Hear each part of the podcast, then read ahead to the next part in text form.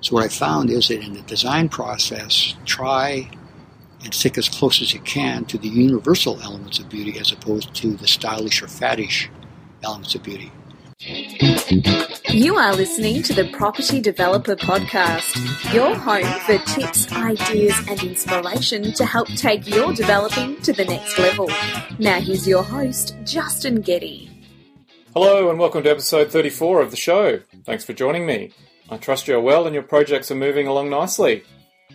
I am well and have just returned from a short trip to the US.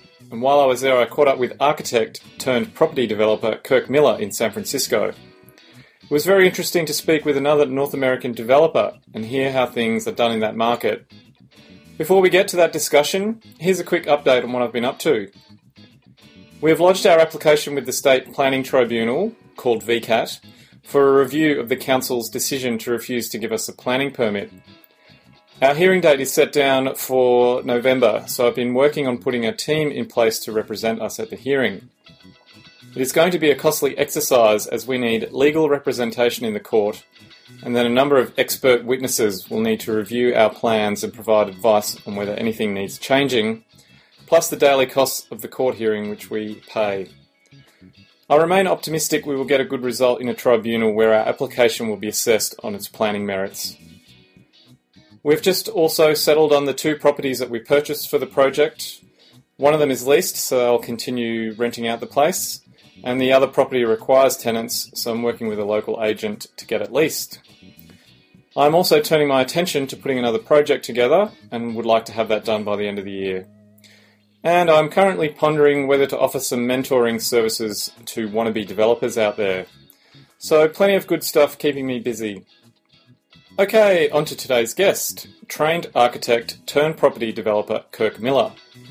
Kirk started off his developing career in California before taking on some projects in Canada.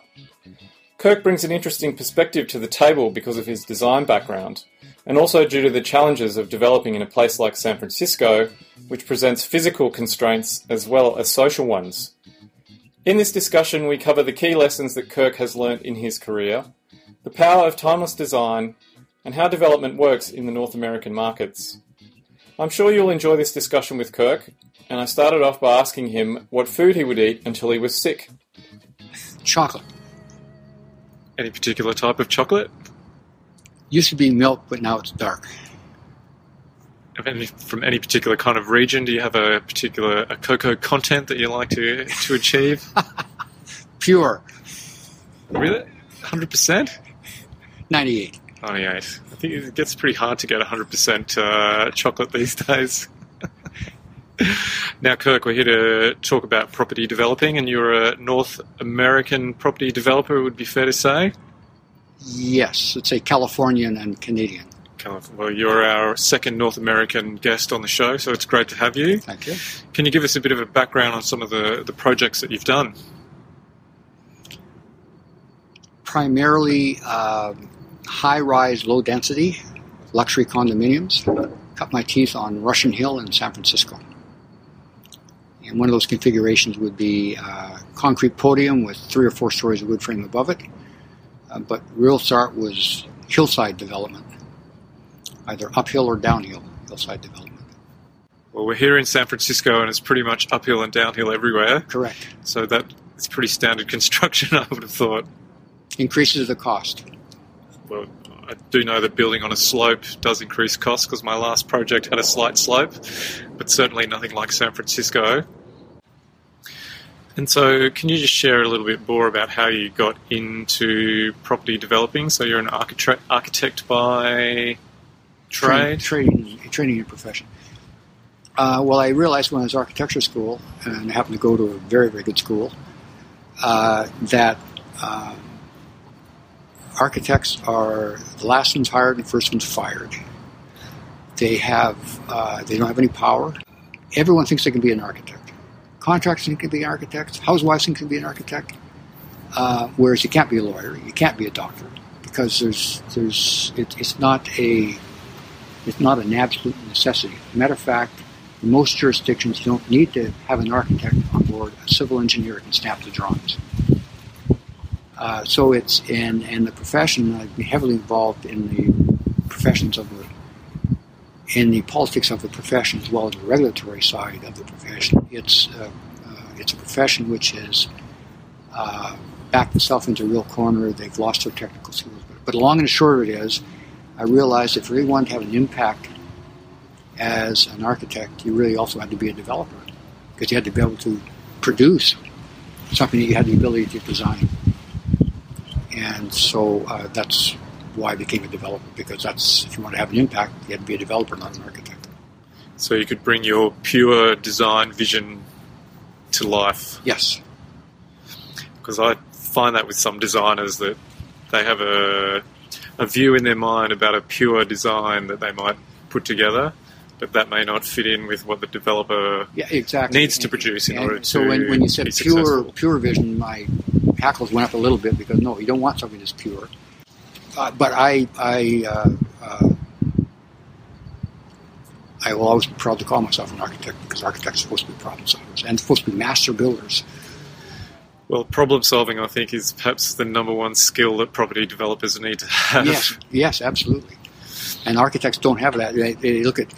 Uh, I've been on accreditation visits to a couple of schools of architecture, and they always talk about the critical thinking abilities of architects or architectural students. And I, I just put thumbs down on that because they don't even get any constraints. And I look at my son, who's a mathematician and, and he's a brilliant thinker, and I look at my daughter, who's a degree in comparative literature and now a lawyer. They're the ones who do the critical thinking. Architects, a lot of it is not critical thinking; it's pie in the sky thinking. Excuse me, I didn't wish to put down the profession of architecture, but uh, but uh, it's it's a profession that's uh, uh, is is not in good shape. Uh, having said that, I, I uh, I've studied uh, uh, curriculum architecture schools in Australia, and I believe the curriculums are very good. That's all right. I find in any uh, industry and any of the contractors that I use or I come across, there's really good ones, there's really average ones, and then there's the great mass in between. Right, right. And you've also done some stuff in Canada. Yes. Tell us a little bit about in that. Canada, what I've done is unlike unlike San Francisco, which is building development, up there is doing land development, totally different character. And uh, first project was a relatively flat site that I thought was going to be a piece of cake, very very easy to do, compared to my experience on hilly sites and very very rough government approvals. Until I discovered several things when I was into the project. Had a very high water table. I had to contend with that. There were three different gas lines going across the property. We had to mitigate the constraints of that. We had a creek flowing through the property, so we had a great deal of environmental concerns we had to reckon with. Uh, and uh, we've now been in the project for eight years, and we just have our first phase completed. What I thought was going to be government uh, easy government approvals turned out to be a little more difficult because we're about a hundred meters from a lake across a road from the lake, and uh, we got word uh, as we were getting our first preliminary approvals that Alberta Environment did not want us to allow any nutrients into the water of the lake. So I had to come up with a new sewage treatment system, which took uh, over a year to research and come up with some answers on that. So it was very uh, uh, took a lot of research, a lot of innovation, a lot of problem solving. So that means that you don't release sewage into any kind of pipes or That's correct. There are individual systems on each house, and we ended up using composting bins for the black water, and then a traditional um, dispersal at grade or underground, just underground for the gray water. And the big problem was how do we get the black water from the toilet to the composting bin? Uh, because it's a traditional composting bin, and came across a Norwegian product called Jets, which are used in, in Australia. The microflush uh, toilet uses about half of a liter of water per flush, and it's vacuum driven, so you don't have to worry about gravity feed, and uh, you can use a much smaller pipe, one and inch, one and a half inch pipe, as opposed to nominal two to four inch pipes for black water. sounds very impressive. So you can what do you have what happens to the waste after it's goes into a in the composting bin. It takes uh, uh, two years to cure, and after that, you got this beautiful compost material, just like um, topsoil from good loam, or uh, if you're in the woods, it's like picking up the soil from the woods. It's just and it's pristine. You can put under your favorite rose bush or under your favorite tree. You can use it uh, in gardens as long as they're not root vegetables. And so, what do you sell that off, or you? No, each homeowner has the option of putting it into their own onto their own lot. It's very benign, and uh, one of the constraints was that the system has to be owned by a public utility company as opposed to by the homeowners, because it was very important for the whole system to be flush and forget. So a person flushes their toilet, the black water disappears. Public utility person comes around once a month to go into the composting room and to put more wood chips into the composting bin and to turn the compost. So it's a communal bin? No. That's it is technically communal, and this is one of the ways that we was able to get this approved because the regulations say that you shall have communal wastewater and communal water systems. And they thought that automatically meant centralized, where you have one great big composting plant or one water wastewater treatment plant in the center of the project. And but no, it turns out that communal actually means owned by the commune, owned by the commons. It does not mean centralized. So in our case, the units are in each individual house, in each individual lot, but the ownership is by the public utility company who own and manage those systems. So the owner pays a monthly utility fee for the maintenance of them. I love it when a property developer comes up to a comes up with a solution to a problem that sort of is a little bit outside the scope of what was Yes. originally expected. Outside the box. Yeah. And tell us about some of the challenges that you face developing property in the North American markets. in San Francisco uh, market is one of the things I learned. Uh, you know, the first three rules of real estate: location, location, location. Well, the second three rules are equally important: is timing, timing, and timing. It Doesn't matter how good the location is if the market's not there. And I've run into that, unfortunately, at least one of my projects, and one could argue maybe one and a half of my projects. Fantastic location, fantastic product, but market wasn't there. San Francisco hasn't had a down market in some time now, but back in the day, it used to be cyclical like most other places. Um, so that's something you, uh, with the long lead time you have in projects, you don't know whether you're going to get keep that good market or whether the market's going to go bad when you're halfway through construction. And what did you learn from that?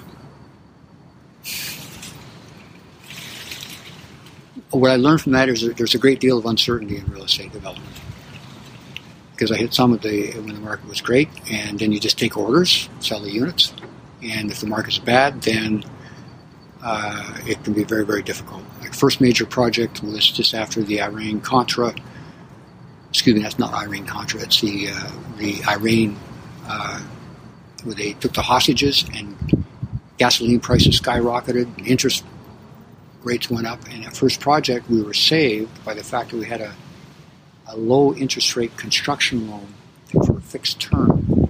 And that got us through almost the first year of our absorption period. But after that, our interest rate went to 22%. So, and we were living in the upper unit, the penthouse units. That was part of the deal we got, and my equity partners got a couple of units. Every night when I went to bed at night and took the light off, it was $1,000 of interest out the window profit gone. So you, it's, it's, it's tough to plan, although savvy investors and really savvy people, they sort of look at the trends in the marketplace and they try and predict that the next downturn is going to come within nine months or within a year or whatever. And if one is fortunate enough to be able to see that and it's predictable, then you would hold off on construction until things have bottomed out and we're starting to go up, as opposed to be close to the peak and starting to go down. Any other things that you learned from those sort of difficult projects or that difficult time?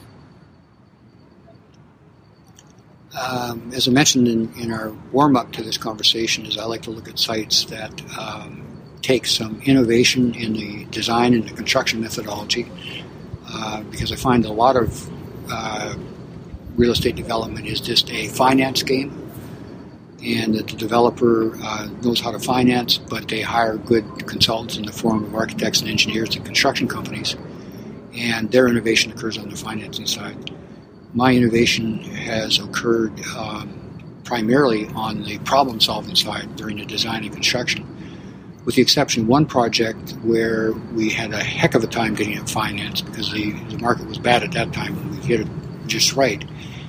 But we could not get a, a site construction loan, so we had to go to a state uh, sponsored type of financing called Mello-Roos, uh, which is that uh, you are allowed when you do your subdivision, you can place a bond against the uh, against a property tax that's levied, a supplemental property tax that underwrites the bonds, and then you can use that bond money to put in your infrastructure.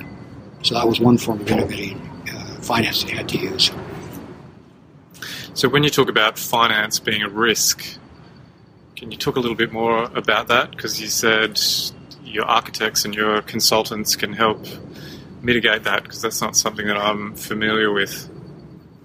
No, uh, what I was trying to refer to there is that a lot of development uh, does not take much innovation on the design and the construction side. It takes innovation on the financing side. So that's why you see a lot of people with MBAs, as opposed to engineering degrees or architectural degrees or construction background, going into real estate development because it's more of a numbers game game and how you arrange the financing to make it. And we're talking about bigger projects here, I'm guessing, or does that apply to well, smaller projects too? Question of how you define bigger projects, but yes, they would be more enticed by the bigger projects because it takes just as much effort to do a small project as a big project, and you just have to add zeros on it if it's bigger, and so therefore there's more money to be made or lost. So, and can you just talk me through some of the, the innovation around financing that you've witnessed over the years? Well, again, I would say that my strong suit has not been financing. Uh, it's been on the innovation side. But I did uh, mention one to you, and then of course you mentioned uh, mezzanine financing to me. Had to use that. We have a construction loan, and it runs out. Uh, and if you're doing condominiums development, of course, you can't take out long-term finance. So then you are forced to go to mezzanine financing, which is always a bit more expensive money. Um, and then you have to have have it arranged properly so that um, how much uh, how much of the sales proceeds are going to go to reducing that mezzanine debt. A lot of banks will look at they want every dollar that they can get out of it. Whereas a more reasonable bank, they'll take eighty percent, and you, the developer, can keep twenty percent. So that's a that's a question too of, of your financial strength as a developer, so that the bank knows that there's something more behind it than just the real estate. And tell me, how does it work over here in, when you're looking at doing a project? Because in Australia, you have to have pre-sales, so you you can get approval for a project and you might have 10, 15, 20 yes. units that are you have a permit, but then before you can start construction, the banks will require you to. It used to be around 80%, but these days it's more like 100%. That, that is the way it is in Canada right now, and that's one of the problems I ran into uh, in my first development up there is that they wanted 80% pre-sales, and it was just frankly not possible because we were a recreational property, and we just could not meet that criteria uh, in the states when I was doing. I haven't done anything in the last few little few years in the states, but when I was doing, there were no pre-sale requirements. And but having looked at that in any event, just to reduce the risk uh, and uh, lower the cost of financing, what I discovered was that most buyers they can't visualize what they're getting from looking at a set of plans, and even a three-dimensional model, they still have trouble realizing what it looks like. So I have seen many projects where you'll put up full size models by way of example, so people can actually go in and look at it. Then you're looking at a bit of money to do that. But uh, no, I pre-sales I've always been a little leery of, and you mentioned also one of the problems if you're in a rising market, you have to sell at the current market rate, and then by the time you finish construction a year later, it may have increased in value by five percent, or the market's really hot, twelve to fifteen percent, or whatever and that's all money that goes into your into your buyer's pocket as opposed to your own pocket. Yeah, well, we've had instances in Australia in the sort of last year, two years, where prices have gone up 20, 30% in a 12 to 24 month period, which is a lot of money yeah, to but miss out on. Unfortunately, on the reverse side, if the market's going down, then people just walk away from their deposit, and you, the developer, are left holding the bag. Yes, that is definitely the flip side of that. And so tell us what it's like going through the permit application or the permit approval process over here. California is one of the California is where environmental impact reports were first required, very environmentally conscious. San Francisco, all of their rules and regulations are set up to protect the neighborhood or protect uh, the neighbors. Uh, it's very slanted against developers.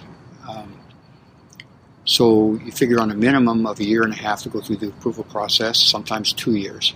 And in San Francisco now it's gotten so difficult. Before you put in an application, you have to put in a pre-application application. It's multi-tiered. And the planning code is, I don't know, I've lost count, 1,000 pages, 2,000 pages deep. It's just very uh, cumbersome. And, and if, if I was uh, the king of this whole process, any legislation or regulations that go in would have a sunset clause in them that they would automatically expire in 10 years, whatever it would be, unless they're reviewed and reapproved by the legislative body and perhaps modified and so forth. And I've been in one regulatory body where we were sunsetted every five years, and we had to go through that process, and be extended to six. But it was a very uh, worthwhile process because we had to look at the whole process and procedures, which uh, planning regulators and building code regulators are not subject to. Regulations just keep piling up. Uh, so it is a very arduous process. Uh, what I've learned is that you want to be totally transparent uh, because if you're not transparent, then word gets out. It's a small world, and it'll come back to bite you in the butt. And so, even some things that aren't very pleasant, better to make, be transparent about them and go to the potential opposition and talk with them, find out what their concerns are, and try and mitigate their concerns. Some concerns aren't mitigatable, like lack of parking or more traffic, but most regulators and politicians are realizing that, well, if you want to live in the city, that's what you get. Get more density, get less, fewer parking places, you get more traffic. Yeah, I feel Australia, or particularly the Melbourne market, is heading down that path where it's getting harder and harder to get permits. It's become more and more complicated over time. Well, and the other thing too, I've discovered, and this is it's personal preference, but I think this is also widely held that there are um, two types of beauty in the world. There's uh, beauty of the day, or fashion of the day, or uh, beauty in the eyes of the beholder. And that changes from time to time, season to season, decade to decade. But there are also universal rules of beauty, and they are multicultural, uh, multinational, and um, are steadfast rules that have developed over the years. You know, like symmetry is, a, is something that is beautiful. And so what I found is that in the design process, try and stick as close as you can to the universal elements of beauty as opposed to the stylish or faddish elements of beauty. Because you can look at buildings, and a lot of them you can identify when they were done just by the fad that they are. And some of those fads are discredited in a little while, and you've got a building there that's not worthy of really being there. So, uh, and then also from a marketing point of view, if you're doing something that's faddish or stylish, you're going to capture some of the market who believe in that. You're going to turn off some of the other parts of the market. Whereas you have something that's universal beauty, you got a higher shot of people looking at it and saying, "I like that." I can't articulate exactly why, but then a trained eye will look at that and they'll, they'll give off the reasons for it. Well, it's a, it's it's uh, if it's a multi-story building, it's got a base, it's got a body, and it's got a capital, which are universal rules of design that goes back generations. Or the symmetrical, or if it's asymmetrical, it's got a balance to it. And fenestration, there's a sense of order to it. Or there's there's the harmony, there's rhythm, and there's melody, sort of like music makes good architecture. And therefore, particularly someplace like Melbourne, which is getting grown up, it's not just the individual architecture of a building you look at. You have to look at the block as a whole or the neighborhood as a whole and start looking at urban design. Oftentimes, architecture and urban design can be in conflict, but they should not be. They should be uh, some continuity there. It took me a long time to understand why so many architects, uh, when they have a commission to renovate a building or to put in a new building on the block, that they do something that's totally out of character with the rest of the block.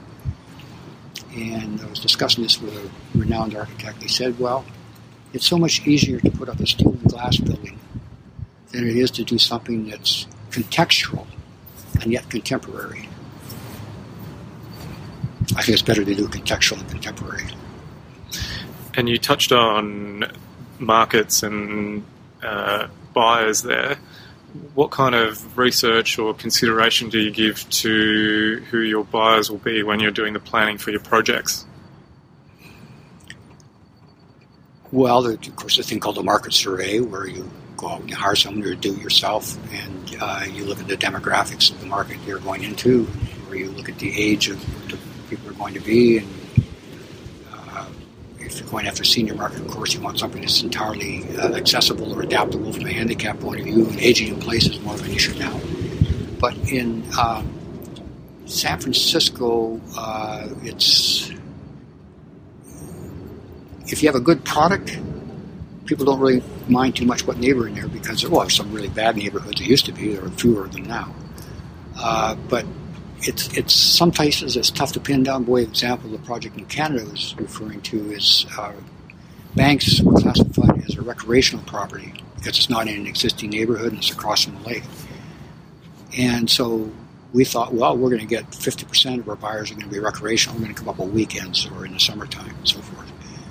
Uh, and so we, we wanted to make sure we had some lots that were big enough to give people lots of free space, but not so large that our utility costs went all the way because everything's on a linear meter in that case. But the way the market has ended up being primarily are younger couples with families. I, I thought the primary market was going to be people uh, who were in their 40s or so, and maybe it was their second or third house, and they flipped and raised equity and so forth and so. No, most of them are second buyers with kids ranging from three to 10 years in age. So we did the market research there, but it didn't turn out to be correct. We're not suffering as a result of it because we have a good product. Uh, so to answer that question, I think probably where that's a little more appropriate would be in suburban developments where there's a lot more uh, variety of the type of products to go up uh, and the cost that's going to be associated with those products. So they, they look at the demographics and the income levels of various people. So then they say, okay, we're going to go after first time home buyers and houses have to be this size, not any bigger because the cost goes up. So they do a lot more of the market research you're talking about. Uh, I would think it's something like that. In the city, it's much less of an issue. And what role do real estate agents play in selling here? In selling, well, very, very much so. But I was also going to say, we mentioned that, is you also want to have real estate, good real estate brokers involved during the design process because, in many respects, uh, they know a lot more about design than architects do. Floor plans, by way of example. Yeah. Uh, so I always try to get brokers involved very, very early on in the process. And yes, with regard to sales in the competitive marketplace, uh, this is, uh, I've, I've had some bad ones and got rid of them as soon as I could. And you look for the ones with a good track record who know the, the neighborhood and the demographics of the market you're after. So, yes, uh, I'd say a real estate broker is an essential part of the team. On the other hand, uh, me being an architect as well, I see that the commissions that real estate brokers get, they end up making more money than the architect does on these projects. They don't take any risk, no liability. So, and, and one hand, I say, well, my gosh, so if you have a project that's large enough, better to have your in house salespeople and cooperate with buying brokers so that you don't turn off the buying brokers. You can offer them a little more than the 50 50 split they would normally get, and you don't have to pay as much on your own end because it's handled in house. So, can you just walk me through that? Because that doesn't sound like um, how it's done in Melbourne or in Australia. Well, well, typically, if you have a smaller project, you uh, sign up with a real estate uh, broker, and they, depending on how you what kind of commission they're getting. They'll either provide all the brochures and do the advertising for the sales, or you, the developer, do it. They get less of the cases. And then typically that, that commission is split 50-50 between your broker who's doing the selling and the buyer's broker. You split the commission typically 50-50. And in San Francisco, that's traditionally been 6%. That's a big whop. 6% of the sale price? Yeah, 6% of the sales price. An okay. architect lucky to get 6% of the, of the construction cost, which is half of what the sales price is, rule of thumb. So, yeah, if, uh, and uh, I would encourage every developer to also become a real estate broker. So you have the license. And then you have the option of doing your sales yourself or someone under your supervision, and you can cut your costs down quite a bit. Same thing with being a builder. I'd be a builder too, next go around. Then, because uh, a contractor takes anywhere from 10 to 15% off the top.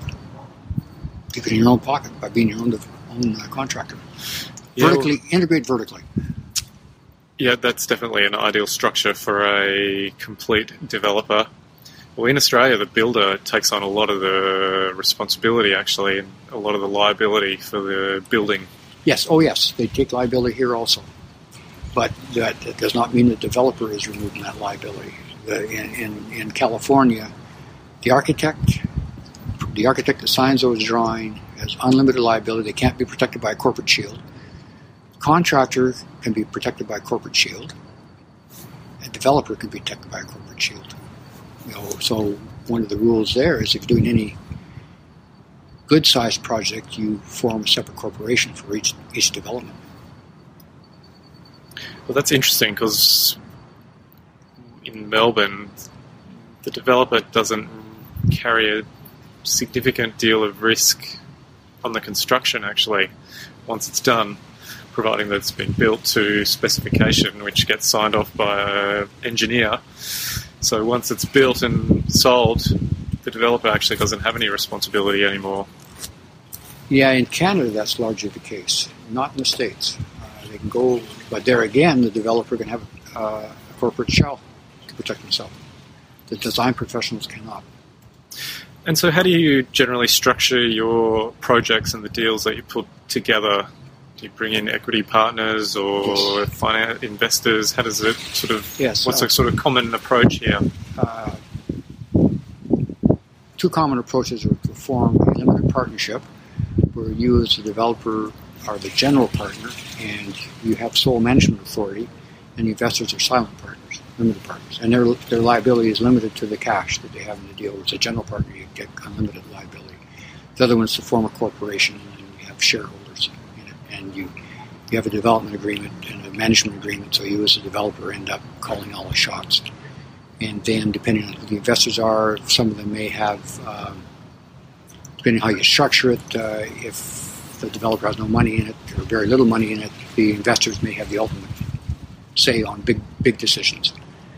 But if it's structured properly, they'll look upon you as a developer having the expertise, and it will take a lot for them to override any recommendation you as developer are making.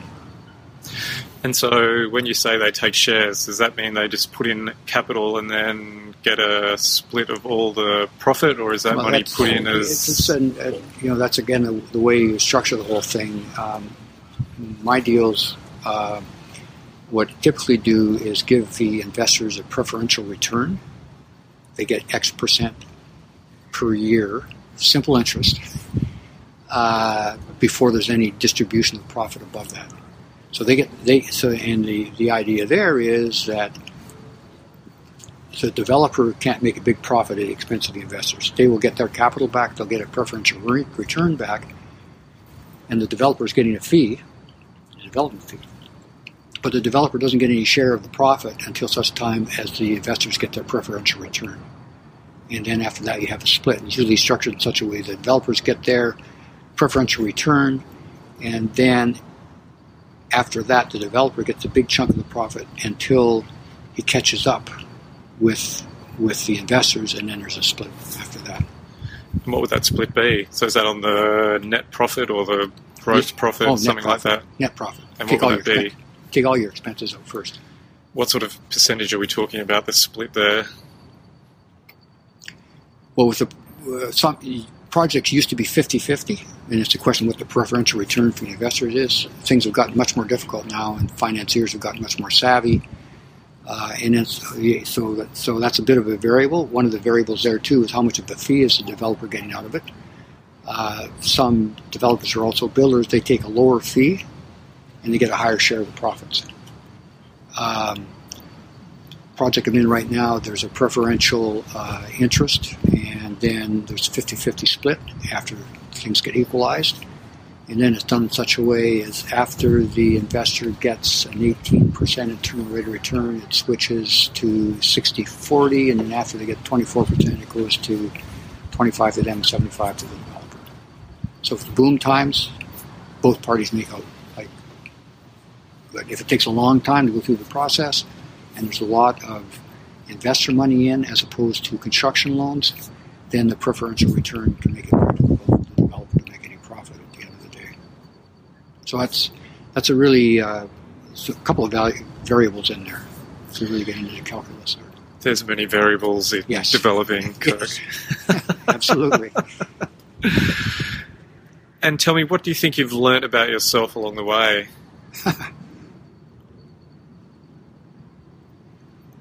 Boy, I didn't realize this. We're going to get into psychological questions here.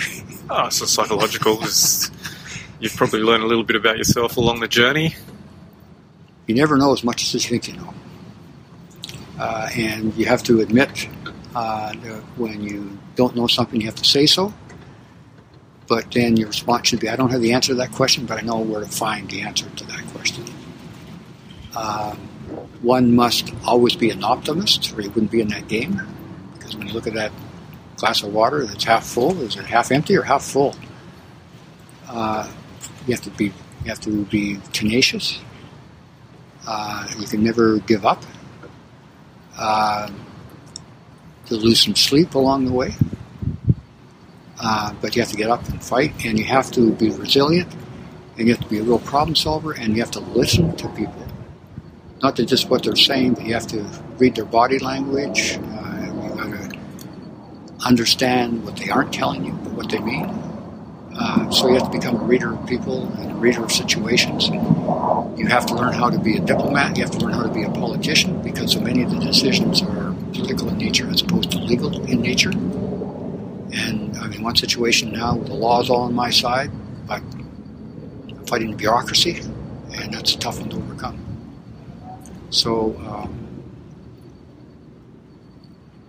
have I answered that question or given you enough? Yeah, I think so. So, if you could go back to the start of your career with the knowledge that you've got now, what things would you tell yourself, or what, what would you do differently?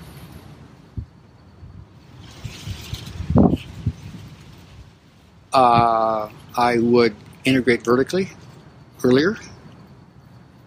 Uh, I realized that one of the things that myself and my ex-partner have is that we were well grounded in design, and um, I think that's one of the reasons why we were as successful as we were, and, and why I'm still in the game is because it allows one to uh, look at potential projects and projects you have, uh, and gives you a better ability to solve some design problems and come up with a better product. Because I will always say that good design costs no more to construct than bad design. And I'm involved in a situation now where our church is, is doing the development. I've sort of taken on the lead to be the design guru or the development guru because of my experience. And we're dealing with a developer who's very, very successful, but they they can't tell good design from bad design. And also, we have an architect on board. uh, Our joint venture partner has an architect on board who's just steeped in modernistic architecture, and they're totally missing the point, point with what the city regulators want, what the city council wants, what our neighbors want, and what we want. And so I'm having to go through a real learning process with that architectural firm. Um, so uh, that's been a real asset. And also, when I was in architecture school, I spent a third of one year in business school taking financing courses just to be able to understand what the financing game was all about. Uh, one thing I was short on was construction background, um, but picked up rather rapidly. And Uh, look back in some of my summers where I helped construct a house once with my big brother. So I think it's important to um, understand all aspects of the real estate development process, one way or another, because you have to manage them all. And some people are just experts in one area and then a little short in the other. So I think it's good to be well balanced in all the aspects of the process. And is that what they mean when they talk about value management? Is that about managing the architects, managing the builders, so that you get the most value? Well, you're the business. You're the business person. I have to ask you where that term comes from, what that term means. Uh, value management. Uh, I guess that would probably be a good definition you just gave. Is you know enough See, a lot of a lot of managers come up through a specialty, and then they take on the whole organization, and then they have to learn those other parts. But they've got the skills to be able to tell the good from the bad. But I think you've articulated it well. You have to know enough about design. You have to know enough about construction. You have to know enough about finance. You have to know enough about marketing, enough about government approvals, to be able to uh, manage each of those and to know enough about it. By way of example, I find I know uh, I can see something uh, from a legal point of view more better than some attorneys can because they're so looking at the law that they can't see the trees because they're so far into the forest. Whereas someone with a broader background, like a real estate developer who's doing many different situations, can sometimes identify a legal problem before the attorneys can, or a solution to the legal problem. So tell us, with all your experience, what one tip would you give a developer out there to help them take their developing to the next level? You're talking about Joe Blow developer, or no, someone that um, takes developing seriously is, would consider themselves a professional. I, I, I would think that that word you just used, professional, is one thing. I'm dealing with a potential client where be playing the role of master developer, uh, sorry, master architect and development manager, where that uh, I've, what I've discovered, and he's, he's, he's not a developer per se, but he wants to become one. Uh, he has some ethical issues. So I think it's very important as a developer to have ethics, have a good moral compass, because that's to counteract uh, reputation that a lot of uh, that development as a as a class has is that they're just money grabbers and they'll do anything they can to get that bottom dollar. And I think uh, the attitude should be more that we're up to put up a quality product that respects the neighborhood, uh, respects the environment, uh, uh, is done tastefully, and that if uh, obviously you have to have it penciled out when you start, but that if you do a good project, uh, I like to think you'll make more money than if you do a bad project. So I think integrity, professionalism, um, honesty, transparency. Um, understanding your strengths, and putting a team together that is well balanced and give you, the developer, uh, different points of view so you can evaluate those different points of view to come up with the right decision. You don't want a bunch of yes people yes men around you. Very good. Well, Kirk Miller, thanks very much for taking the time to talk to us here on the Property Developer Podcast. I pre- appreciate you sharing your thoughts and insight with us. My pleasure and good luck with the developing around North America. And good luck with you in Melbourne, which is a great city as I understand it. Thanks, Kirk. Okay, there you go. I hope you enjoyed that discussion with Kirk Miller. I thought it was fascinating hearing about the similar and different challenges that Kirk faces being a developer. Having recently wandered around San Francisco, I can see the physical constraints of the place, being extremely hilly in many areas but also hearing about the political and social constraints that make it very hard to get permits to develop profitable projects. Which is interesting given the housing pressure the city is facing. In many ways, it reminded me of the challenges Melbourne faces, but we certainly don't have the physical constraints of San Francisco. Here are a couple of points I took away from my chat with Kirk. 1. Understand the approval process of your area. Kirk talked about how involved the local community is in the planning process in San Francisco. This requires developers to fully engage with the people who live in the area. By understanding this, you can set your timeframes accordingly and be aware of what you will need to go through to get approval, whether this is pre application meetings, community consultation sessions, or public feedback periods. You can then allow sufficient budget for redesigns or adjustments, ensure you get the right people on your team, and allocate the right time before you actually get an approval. 2. Explore how innovation can get you ahead. Kirk discussed how certain types of innovation can turn an ordinary project into a great one, whether that is design innovation or financial innovation. Kirk mentioned how he found a creative solution to a waste issue that helped get his project a permit. So explore how you can find the right people who can really help take your project to the next level. And this really involves getting out and talking to people in the industry to find out who the best practitioners are in the field. Keep digging and eventually you will unearth the gold. 3. If you want to be a pro, then act like a pro. If you want to be a serious developer, then you need to act like a professional developer. Do proper due diligence on your possible sites, have the right people in place on your team, follow a process to ensure you get consistent results, and take your developing activities seriously. The people you deal with when you are doing a project or looking to get a project off the ground will quickly be able to determine if you are serious or not. So if you want to be an elite developer, better start acting like one. Okay, that's episode 34, almost done. Remember, you can catch me on Instagram at Property Developer Podcast for my latest pics and videos. And you can find all the past episodes of the show over at www.propertydeveloperpodcast.com. You may like to go back to my two part discussion with developer David Bradley in episodes 21 and 22 to learn about the velocity of money and becoming a serious property developer. Thanks again for listening in, and until next time, May all your projects achieve better results than you expected. You've been listening to the Property Developer Podcast. Tune in next time for more tips, ideas, and inspiration to take your developing to the next level. For more developing love, make sure to visit propertydeveloperpodcast.com.